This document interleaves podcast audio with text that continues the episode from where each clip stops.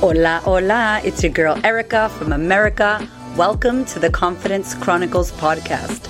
This podcast is all about helping you stand in who you are. Stop giving a fuck what people think about you. Start standing as your fully expressed self. As you are, as is, there is no filter needed. You are fucking awesome, and I am here to remind you. I'm a confidence coach, and I'm a bold stand for confidence, and I cannot wait to dig into today's episode with you.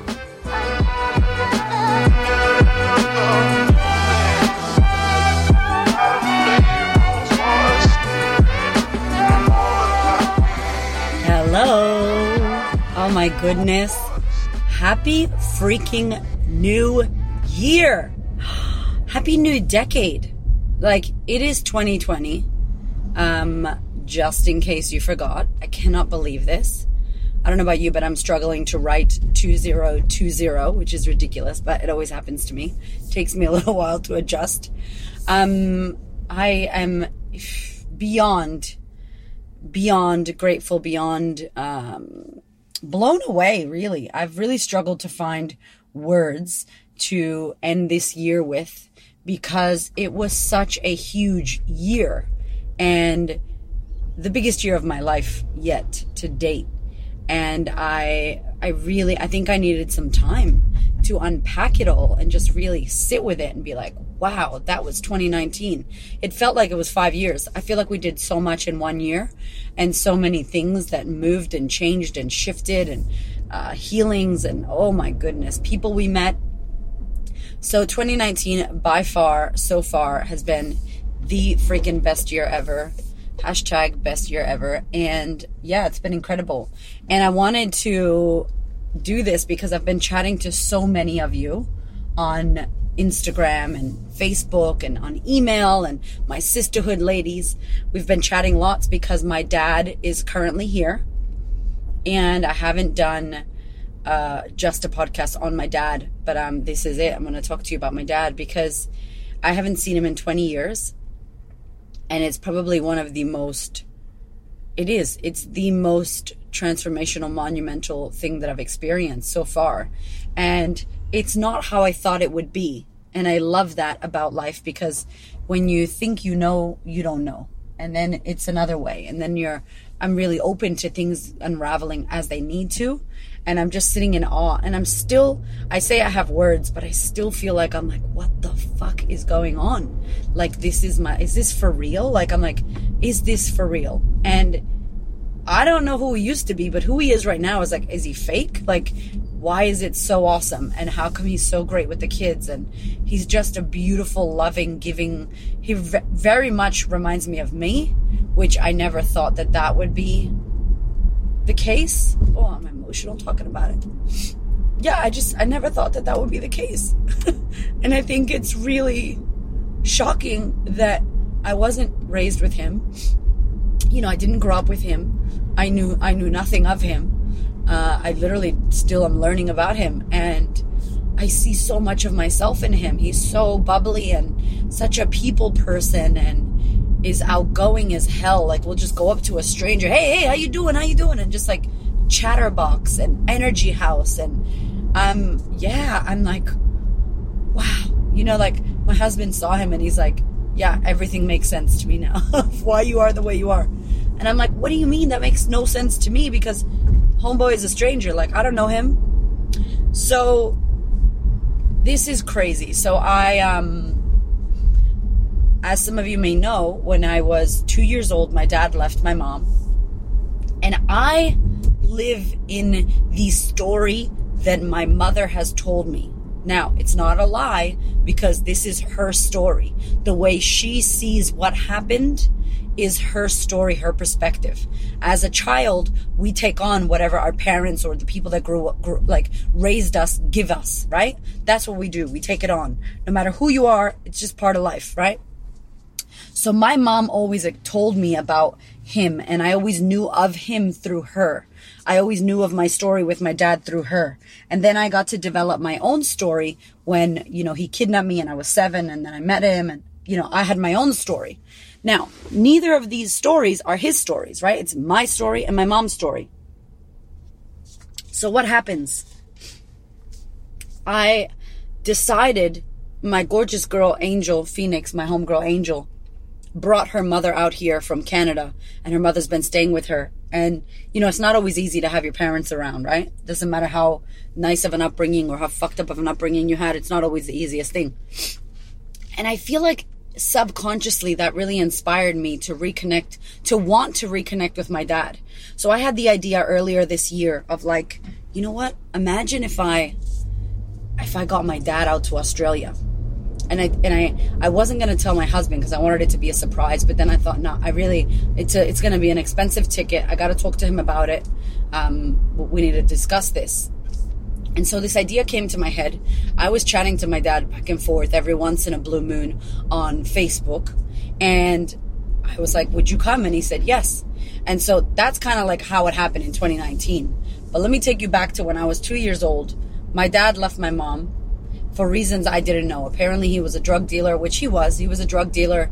He was doing crazy shit back in the day, and he had already had two children, no, three children from other, from one from. He had two kids from one lady. He had another kid from another lady. So my mom was now, you know, lady number three, and he's had quite a few ladies. My dad, um, and if you've seen it on Instagram, he's a gorgeous man. No wonder, but he was totally a playboy totally. So, uh, mom's lady number three. He leaves when I'm like two or two and a half. And all I know is that I don't have a dad and I grow up with my mom and, you know, her boyfriend at the time that she had. Now, I'm seven years old and growing up, my whole time growing up, everybody that would see me in my town, they'd be like, oh my god you look just like your dad. And they used to call him starsky because like starsky and hutch he had that car. It's like a 70s or 60s show i don't know. Anyway they, they were like you look just like your dad. You look just like your dad. Now i'm a kid. I don't know this motherfucker. He left when i was two. My mom has photos of him and i would scratch his face in the photos. My mom never said bad words about my dad. She never told me to scratch his face. She never did that. I voluntarily was angry at my dad for not being around. I don't even know how at four years old i knew that but i did Sorry, I'm drinking my coffee. So I'm over here, you know, scratching his face, saying, I don't look like him. I don't have a dad. And my mom would always say to me, Erika, you have a dad. Erika, that's your dad. Don't say that. I only realized recently doing the work that I do, and I always do the work on myself, right? That my mom had such a, a big dad wound. My mom found her dad at 18, reconnected with him, and she found him again and he had cancer. So she would go to visit him, she would be with him, she looked after him, and he ended up dying. So, to my mother, in her eyes and her perspective of life, her dad was her world, and then she lost him. So, she thought very highly of the dad, of the father figure, of doesn't matter whether they were a good dad or not, but the fact that you have a dad. So, she would always talk to me with that perspective. Like, Erika, don't say that. Your dad is, a, you know, he's a good man. He's your dad. You do have a father. You know, don't say you don't have a father. Don't scratch his face. And I never understood why because he left me. I'm like, shouldn't you be angry at this guy? He's an asshole. He left you. He didn't help us. You know, he didn't help my mother with anything. So that was her view of my dad. And I never learned that from anybody. I just ended up hating him myself. So fast forward to I'm seven years old my mom has a boyfriend named Herminio, and he was kind of like the dad figure for five years in my life, from like four till or three till seven. Now my mom and Herminio, uh, he bought us a, a trip to Puerto Rico. So he was taking us to Puerto Rico. I'd never been in my recollection. My mom took me when I was a kid, but I don't remember. So I'm in Puerto Rico, my mom and her boyfriend, and my mom rented a car. And what happened in Puerto Rico was that my mother didn't take enough medication. She's bipolar. Um, she would get manic in her younger years, in her 30s and early 40s. And then, um, if she didn't take her pills, she'd just lose it. She would become someone else. And if you know anybody with a chemical imbalance or bipolar or any kind of schizophrenia, they literally don't, are not who they are. So when I'm like, my mom went crazy, it wasn't even my mom. It was this other entity taking her over. And she would do things that, of course, she would never do in real life. So she didn't take enough medication. She gets into a fight with her boyfriend. We're staying in a place called Carolina, which is really uh, mountains and lots of hills. And it was raining. So she fought with him. She got into the rental car. She took me and started driving. Now, my mother thought in her head, this is what she said to me, that somebody was chasing her, that man, a man was chasing her and he wanted to rape her or kill her or something like that. My mom has a lot of sexual trauma. How do I know? Because every time she gets paranoid, every time she worries about something, it's always about someone raping her or a man doing something sexually to her, which is just like breaks my soul because she must have a lot that she doesn't even know about, like subconscious um, buried that she's not even ready to talk about because I've tried. Um, so she was driving, it was raining. She's taking curves, doing crazy shit. I don't remember the drive as much because I think the blunt force trauma that we had, the the physical accident, had really took my memory away. So all I remember is we crashed into a massive tree. And when I tell you massive, I'm talking like two SUVs wide. This tree was like two SUVs wide. It was huge. Our car flipped upside down. And I remember my mom taking my seatbelt off and me falling out of the seat. There was glass everywhere. I had cuts on my face. She had cuts on her face. She gets me out of the car. All of our belongings are in the car. My favorite teddy bear, Lisa. My, my quilt that she made me. You know, cause I was seven. I was a kid. And we walk outside of the car and I shit you not, behind the tree is the biggest cliff with a fucking river ditch like under it. So basically that tree was a miracle. It saved our lives because behind the tree was a fucking ditch.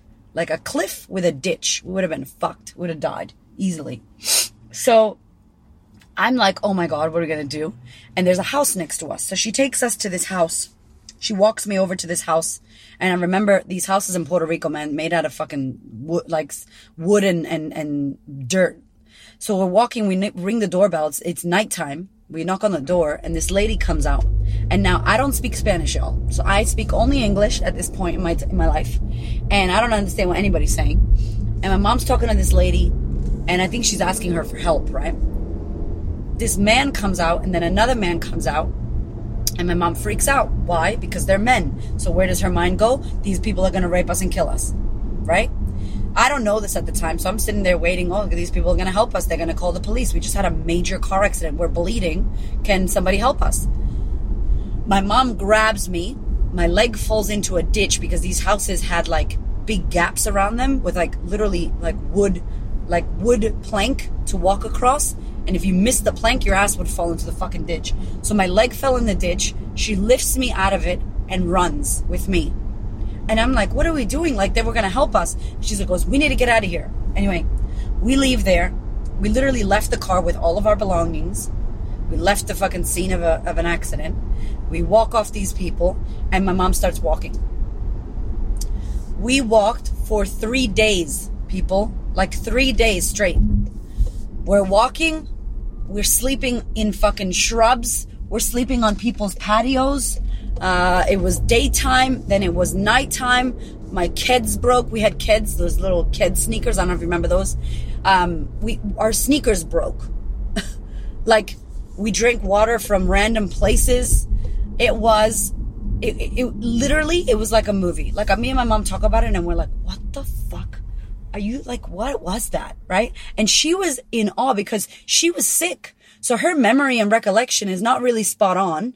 And I was seven and that's, I had severe trauma already at that age. So my trauma and my trying to remember things and we're trying to put this, this puzzle together because this shit is like, we need to talk about this. I need to, I want to be able to share this one day without forgetting it. So thank you for being here and listening to this podcast. By the way, I love you. So here we are walking days and nights walking. I remember us walking up a hill, this big hill in Puerto Rico. The houses are on hills and, and the driveways are literally like steep, like steep fucking slides, the driveway. So we walk up this driveway. There's a car. My mom's like, we're going to sleep in this car. She doesn't remember the story like this, but I remember this so clearly because it was, it was like it was happened yesterday. So we walk up to this car. The car's open and we slept in the back of the car. So my mom's like, let's lay here, we'll sleep here. So I slept in the back seat. My mom was in the front seat with the seat back, and we slept. We wake up, and these men are walking out of the house. The men walk out of the house. My mom says some words to them in Spanish. They exchange words, and they get in the car. From my understanding, they were going to drive us to the police because we were looking for the police to get help. supposedly. But I think my mom was scared of the police. But we were trying to get help. So these guys start driving. And what happens again? My mom's in the back seat with me. She's like, grabs me. Again, she's thinking these guys are going to do something to us. They're not taking us to the police. They're going to rape us. My mom grabs me. She spoons me. She opens the car door and rolls out of a moving fucking car. Uh, it was going about 50 miles per hour. If you're in Australia, maybe 40 or 30. Like a moving car on the side of the road, we roll out and we f- started hiding on somebody's patio on some bushes. And we're hiding from these cars and they come back around and we're hiding. And she's like, Erika, don't move. Like, I, I can't even explain to you how freaked out I was because I'm, I'm going like, what the fuck just happened? We just jumped out of a moving car. Now they're looking for us. Like they were meant to help us and now we're hiding from them. I didn't understand as a kid, like what was going on because I didn't have my mom's idea of men are going to rape us and kill us and all this jazz. So they, they finally drive off. We start walking. We ended up reaching this elderly lady's house. I remember my mom jumped some fence. She cut her leg. Like I'm talking, there was crazy shit went down in this whole trip. So we here we are, we're walking, and this old lady comes up, and we're like, "Excuse me, do you know where the police station is?" And literally, we had walked for three days. We finally come across this old lady who tells us, "Yeah, the police station is right next door." So we're walking, looking for police. We finally found this lady, and she's like, "Yeah, police station's right next door." We're like, "Okay, great, thanks." The police take us, they talk to us, they drive us to this town in the city where my mom's, uh, some of my mom's family lived in this town.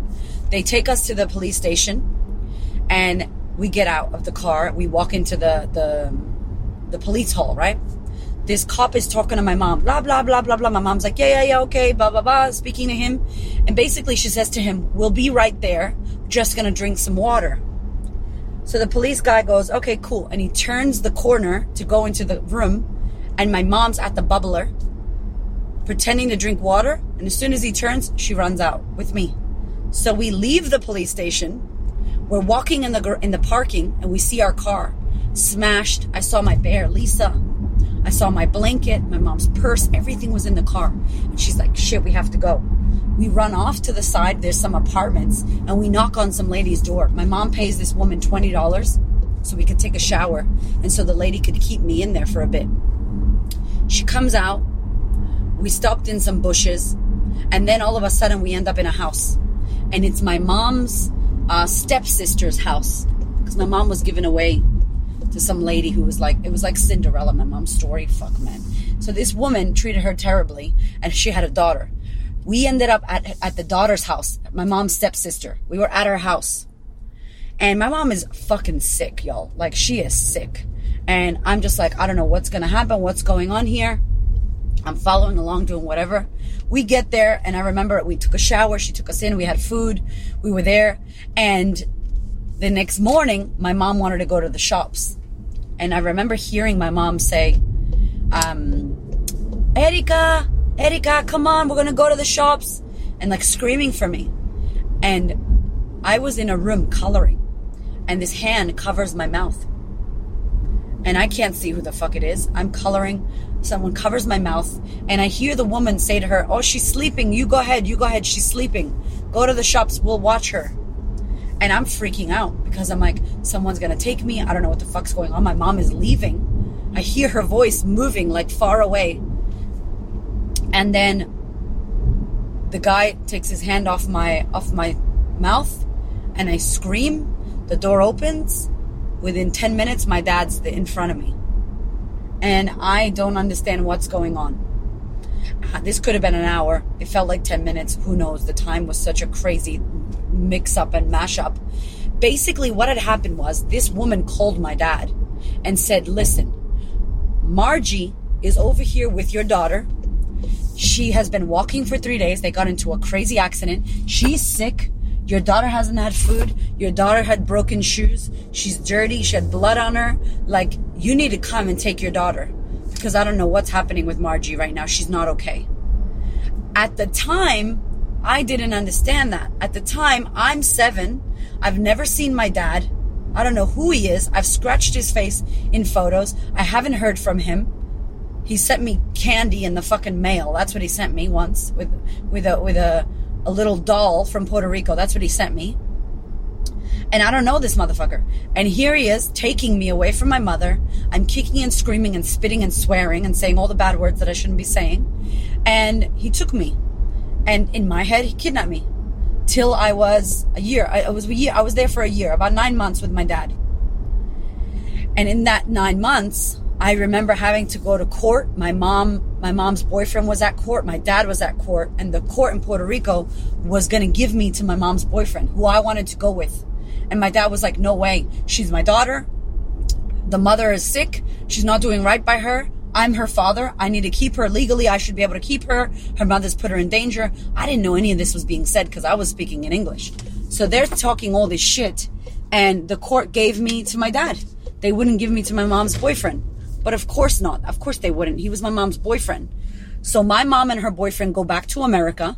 My mom has to go to the mental hospital, get better, speak to the social services, the Department of Social Services to try to get me back. Meanwhile, my dad has me in, in Puerto Rico. He's teaching me Spanish. He's, you know, he was drinking at the time a bit. He doesn't remember that because I've talked to him about it this trip, but he was drinking and it was crazy. It was turbulent. I was there with them, but he taught me Spanish. I was there for Christmas. I learned about Christmas. I, I, I, learned all the Spanish. And finally, when I was, I think eight years old, my, my, my, my mom was, was better and my dad, uh, spoke to her apparently, he said, and he said, you know what? She lives alone. She has nothing but Erika. I've got family. I'm going to give Erika back to her. So she sent, he sent me back with my uncle and I went to see my mom. And that's a fucking whole crazy story um, when I went to see her because she wasn't home. Uh, she wasn't home, and um, yeah, fuck. I remember being on the airplane and being with my uncle and him being like, "Are you excited to see your mom?" And I only spoke Spanish because I only I learned Spanish over there in Puerto Rico, which I'm really grateful for. But I totally forgot English. And so I was on the plane in this pink dress that my dad's wife at the time bought me um, the little bow. I remember it was it was beautiful. And we get to Boston. We get to the airport. I get into my uncle's car and we drive to my house. And I hadn't seen my mother in almost a year. And we get to the house and she's not home. Her car's not there. This is when she used to drive. And literally, my mom wasn't home. And I'm like, I think I know where she is. She's at the 24 store and my uncle's like, okay, cool. So he ends up taking me to um, Store 24, which is what it was called at the time. And her car's parked there. And I get out in my little pink dress. And my mom walks out of the out of the store. and I was like, Mommy! Mommy! And she fucking dropped everything she had in her hands. And just like opened her arms up and gave me the biggest hug of my life and just started crying. Like, Erika, Erika, Erika. Like, she just started crying, like, you know, my daughter, my daughter, oh my God. And, um, I'll never forget her face. I'll never forget how that felt for me. And as a mother now, I can't even imagine. I can't even imagine how she felt not having me for that long, you know? Um, Anyway, so she, she hugs me and she's talking to me in English and I have no idea what she's saying. And I'm like, Mami, yo estoy aquí, que vine de Puerto Rico, blah, blah, blah. And she's looking at me like, oh my God, you speak Spanish. You speak Spanish. And I'm like, sí, sí, you know, and I'm speaking to her in Spanish. And it was so funny because I had to relearn how to speak English. I was seven, so it was a, I was eight, so it was a perfect time to, to learn a language. And, um, that was the experience that I had with my, my dad. You know, I was seven. According to me, he kidnapped me. According to my mother, he took away his daughter, her daughter. But according to my dad, which I never, I never got to know, I never got to understand that according to him, he was rescuing me because my mother was unsafe and I had lived a life of foster care and, and her in mental hospitals and her abusing me and, and being sexually abused in foster homes. And to my dad, you know, he's like, this is my daughter. Fuck, like, I know I left, but I don't want to let this happen to her. So in his eyes, and he just told me this, I mean, in this trip, which I haven't seen him in 20 years, by the way. So the last memory I have really of him, the biggest memory was my trauma. That was traumatic for me to be taken away from my mom forcefully, you know? I mean, kicking and screaming, spitting and swearing. That's how I was taken away from my mom. But in his eyes, and this is why it's important that you heal your shit because in my father's eyes, he was rescuing me. And I can see that. Like, as a mother, I can see that. You know, if my mother took my son and she was unwell, when she was sick and she took my son Raven. Are you kidding me? A, a million times I would, I would, I would do whatever I could to get him back because she's not well. So I can understand where my dad was coming from. But at the time, my whole life up until now, like I'm fucking 36 years old. Up until now, I didn't really understand that he, like, basically saved me. You know? and fuck, I'm talking about this for the first time to you here so hence the emotion. It's, it's been huge, this trip, for my dad being here and my mom being here at the same time. So, oh, jeez. I didn't think I was gonna cry this much, y'all. Um, yeah, so, so this is, you know, my last memory. And then I remember being, my dad, um, I remember being in Miami. So now, seven years old, that was it eight years old. That was it. I didn't talk to him and I was angry at him and I was like, fuck you. You're an asshole. That was me to my dad. My mom was angry. In our story, our story that we were telling ourselves about it was that he kidnapped us and he was an asshole. And listen to me. That was true for me at the time. So I'm not like gonna change how I felt. That was me at the time. That's how I felt. Hindsight is great because you can see other things and compassion is a beautiful thing because you can see other people's perspectives. But at the time, that was our perspective. So fast forward, I am fifth, I am, how old was I? I was 16 and I was dating a, this guy, my first boyfriend ever, Chepe. And I was dating him. It's so crazy too because my dad and him used to like work together and do drugs together and sell drugs together and back in the day all this crazy shit which I just also heard. I'm like, "What? His dad that was uh, that boy was like my first boyfriend. Anyway, long story. I didn't even know about that. So, this guy is going to Puerto Rico, and I'm dating this guy, and he was going to Puerto Rico, and I, I ended up saying, I'm going to come with you guys. And I had never been to Puerto Rico in my recollection that I could remember. So I went to Puerto Rico. I ended up meeting, seeing my dad. I ended up seeing my, my cousins, my, my grandma. I ended up seeing all these people, right? And it was nice because I was 16 or 15. I didn't feel so angry. I was kind of like open to patching something up, but I was still like, if I, if I get the chance, I'm going to tell him off. I'm going to do this. Like I was still resentful. Um, and then I remember after that trip, I started modeling. I started modeling and, um, in Miami, I had moved to Miami. Gio had passed away. I was modeling. I was doing music videos and we hadn't reconnected since then. And my dad watched my music video on TV in Puerto Rico because I did a music video with this. He was a big Puerto Rican, um, not big, big, but he was pretty big. He was a, a reggaeton artist, Voltio, and I did a music video and I have a birthmark on the side of my hip that is pretty big. It looks like Puerto Rico. The birthmark is in the shape of the island of Puerto Rico. And my dad and my sister were watching this music video because it was everywhere in Puerto Rico. And he's like, that's Erika. That's my daughter. And he recognized me. And my sister was like, what? That's my sister? Like, are you kidding me?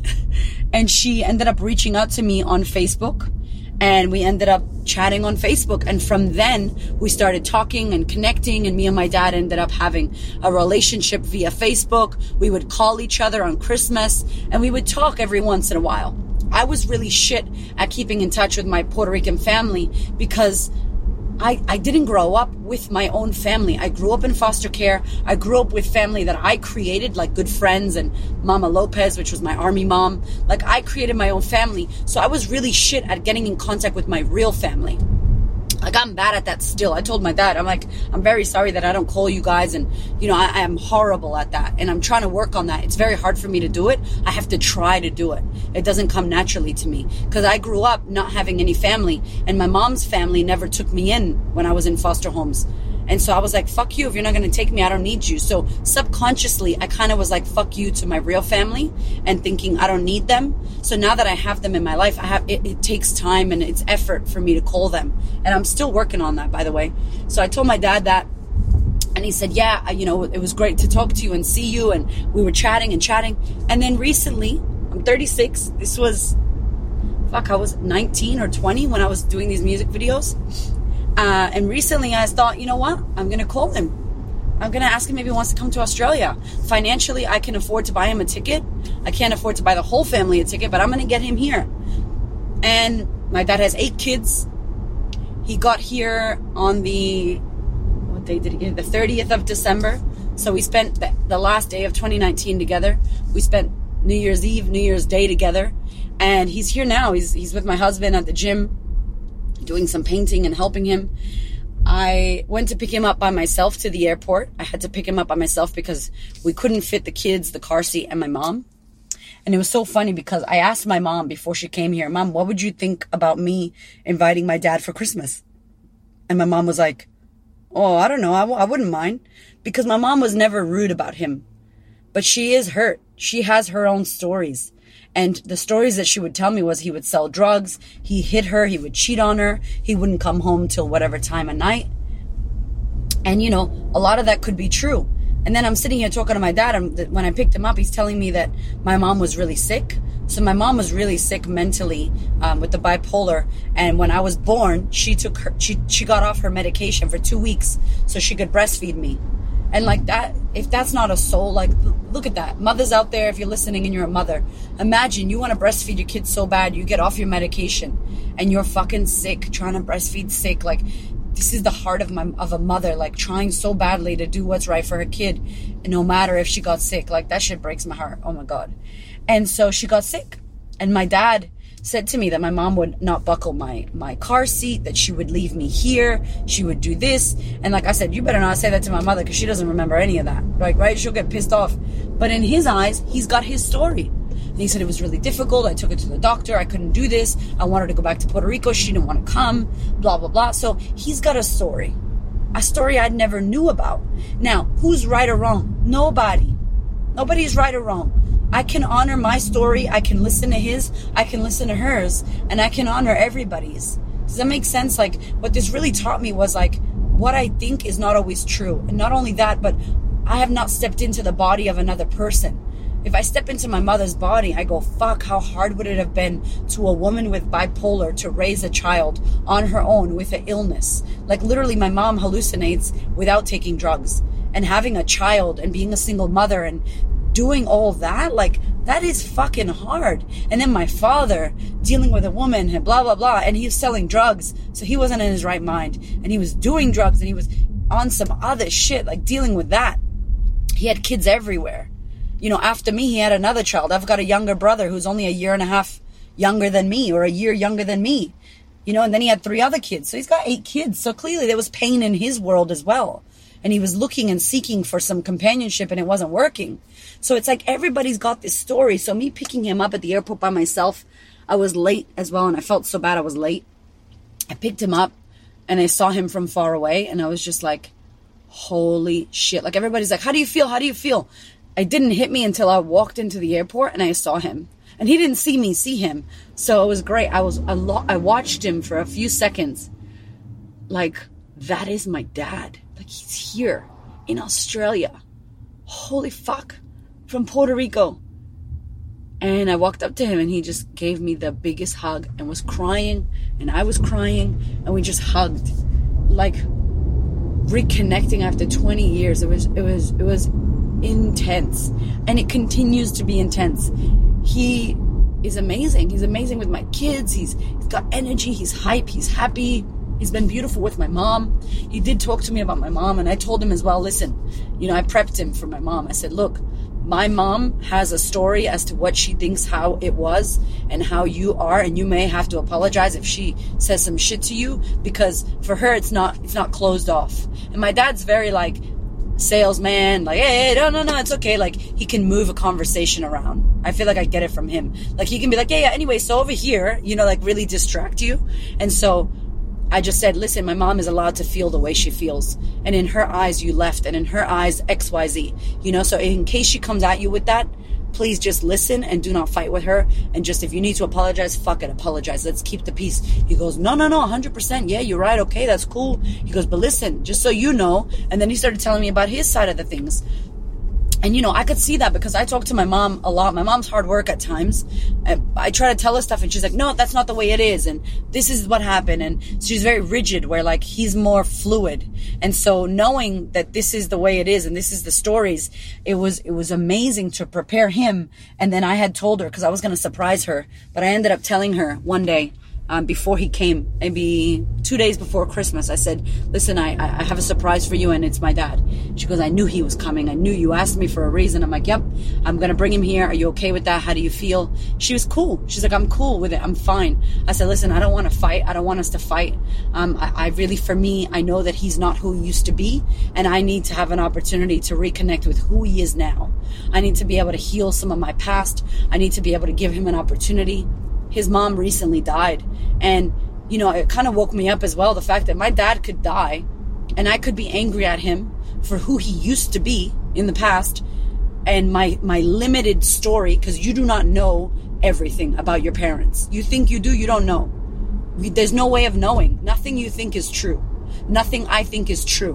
What is true? True is you know for sure 100%. You don't know shit for sure 100%. I don't know shit for sure 100%. And when you open your eyes up to that perspective, you get to actually, you get to actually meet someone. You get to actually see someone. You know, um, who is it? There's a, I think it's Rumi, Rumi, the, the poet that says like, I think it's Rumi or it's Eckhart Tolle. I'm not sure, but you know, when you name a flower, instead of just looking at it with beauty and with awe, when you name it and you're like, oh, that's a carnation that's a white carnation. You really take away all the possibility that it can be because you label it as this thing and that's all it is. That's it. And then you have to see a white carnation versus seeing it with, with no label and unlimited beauty. And so I feel like I didn't want to do that to my dad. I didn't want to do that to this situation. I wanted just to leave it open I wanted to leave it open and see what we could have and see what we could create together. And I said that to my mom, you know, and she's like, you know what? You're right. 100% you're right. I'm fine. I'm good. I'm not going to fight. I'm like, please don't fight. I don't want us to fight. But I also wanted to honor her.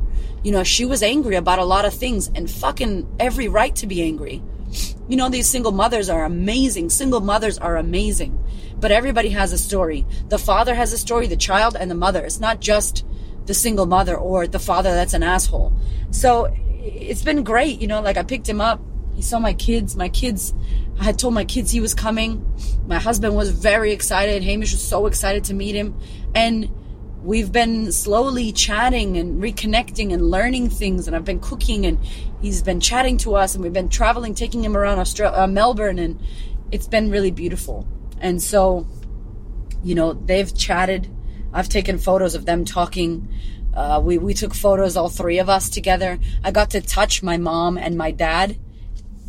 Like my left hand was on my mom and my right hand was on my dad. And I'm like, holy shit. Like I've never touched my parents. I've never had my parents in the same room together. And sometimes this is impossible for us. I get it. But fuck if it is. I'm going to try to make it possible. And then my kids are in the same room my kids are hugging him and my mom and I'm just like but this is not some happy-go-lucky bullshit photo for Instagram that I'm doing here by the way. I wanted to, to I wanted to heal my own lineage. I wanted to heal my own shit. I wanted to bust my own mind because in my mind I had I had this identity that I was kidnapped by my dad. And that was it. And that was it. And that was not necessarily what was true. I to me was taken, to him I was saved. And when I look at it with his eyes, I see exactly what he thinks.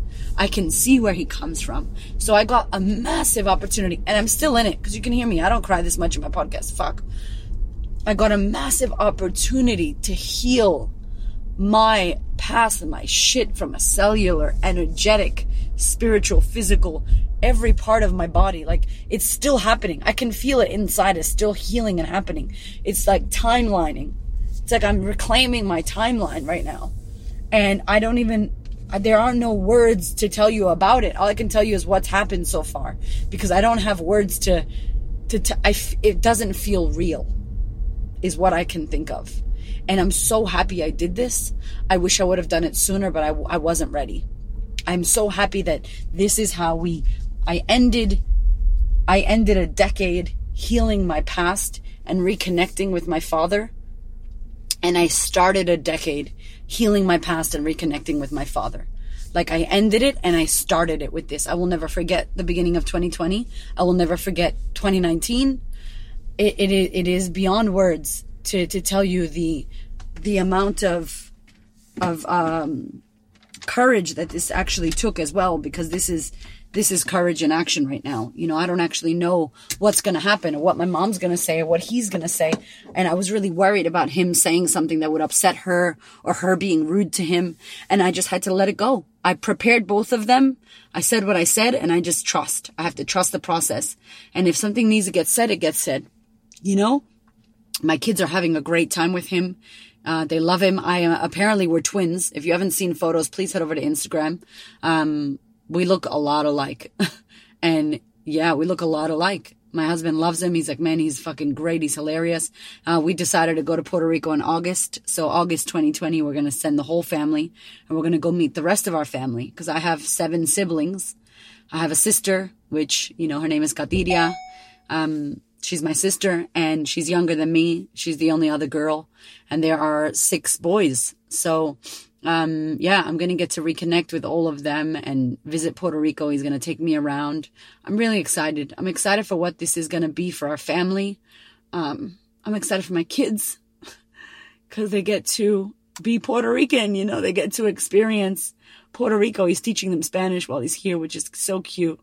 And, um, my son, the baby, Nava, who's not a baby, he's two, he's two and a bit he looks just like me. And he said to me, Erika, he looks just like you when you were a kid.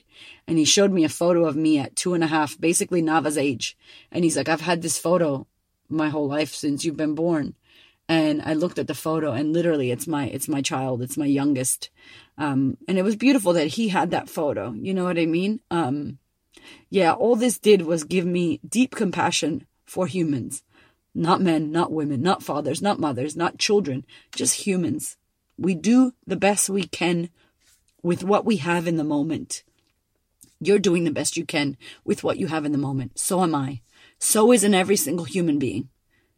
We do the best we can with what we have and with what we know. When someone knows better, they do better. When someone understands a better way and feels heard and seen and validated and gets educated, they do make different choices. And so I, I'm only sharing this with you because I really wanted to share this story. And I know already it's been very healing for most of you out there because so many messages I've gotten on Facebook and Instagram and emails of people going, You've given me hope. I haven't seen my dad for 12 years. I haven't talked to my mother in eight years. You know, um, you've given me hope to maybe forgive them. And I'm not saying that you can't you, you forgive people and you forget and that's it. No way, right? Like, no way. I'm not saying that. What I'm saying is, I work on myself and the world wins. You work on yourself and your world wins. You know, I've done work to work on myself to be able to have a better relationship with my mother because she's hard work. Every time she comes to Australia and I see her, she's not different. I am. I'm easier. I'm easier. I'm more patient. I'm more compassionate. I understand. I, I see things for as they are and I, and I don't try to change her or make her wrong. I am easier to work with. Therefore, I work with her easier. Who I show up as to her is better because I've worked on myself. When I haven't worked on myself, I show up angry, resentful, blaming, and shaming. Then she sees that and she reacts to that person that shows up. So when you work on yourself, you don't only heal yourself and heal your past, you heal your lineage, you help heal others, you heal the world because you become a better human on the planet. You become kinder, more, more, more compassionate, more able to work with. When you come, are confronted by someone who's difficult, you don't treat them how you used to. You're different. Therefore, they act different because you treat them differently. And it does change them. You do have the ability to change others by changing yourself because you change how you show up. which 1 million percent affects how they then show up to you. And every time she comes, she's better because I'm better. And now my dad's here and everything's just, it's incredible. It's actually incredible. So I hope that when you do decide or as you decide to work on yourself, that you understand that even if it's early days of you starting to work on you, it will benefit the whole world. It will directly benefit you. It will directly benefit your family, your children, your friends, your environment directly, like directly. I send you all my love and I thank you deeply for listening and being here. And I hope that this podcast helps you. Um, if you have any questions or you want to reach out, please feel free to do so on Instagram. Send me an email, whatever it is. I, I really, I, I'm to share more about this, but right now this is what I can share because I'm still processing. I'm still in it, but I know that, that, that this is to be helpful to so many of you. And I thank you for being here. I love you so damn much. Thank you so much for listening. I so appreciate your ears, your time, your energy, and your attention. Please do me a favor and head over to Apple iTunes, subscribe so that you don't miss an episode. Share this episode with a sister who you know needs to hear it. And if you feel called to, leave me a review. I'd love to know what you think about the podcast. I'd love to know how this information is helping you change your world. Thank you so much for being here. I know that there are many podcasts you could listen to, and I really appreciate you listening to mine. Have a gorgeous week, honey.